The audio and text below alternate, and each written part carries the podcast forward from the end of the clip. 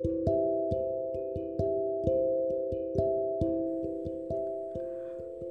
はようございます。お元気でしょうか？今日の聖書の時間となりました。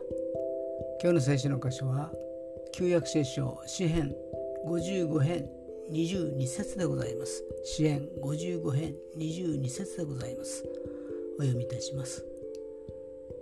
あなたの重荷を主に委ねよ。主があなたを支えてくださる。主は決して正しいものが揺るがされるようにはなさらない。アーメン人生を歩んでいくといろいろな困難の山がたくさんの重荷がかかってきます。それは全てが神様が許されていることでありまた神様に早く出会いなさい神様をもっと深く知りなさいという印なのです。だからその重荷を神様に委ねきると自分自身は軽やかになるのです。今日も主と共に歩むことができますように。それでは今日という一日が皆さんにとって良き一日でありますように。よッしーでした。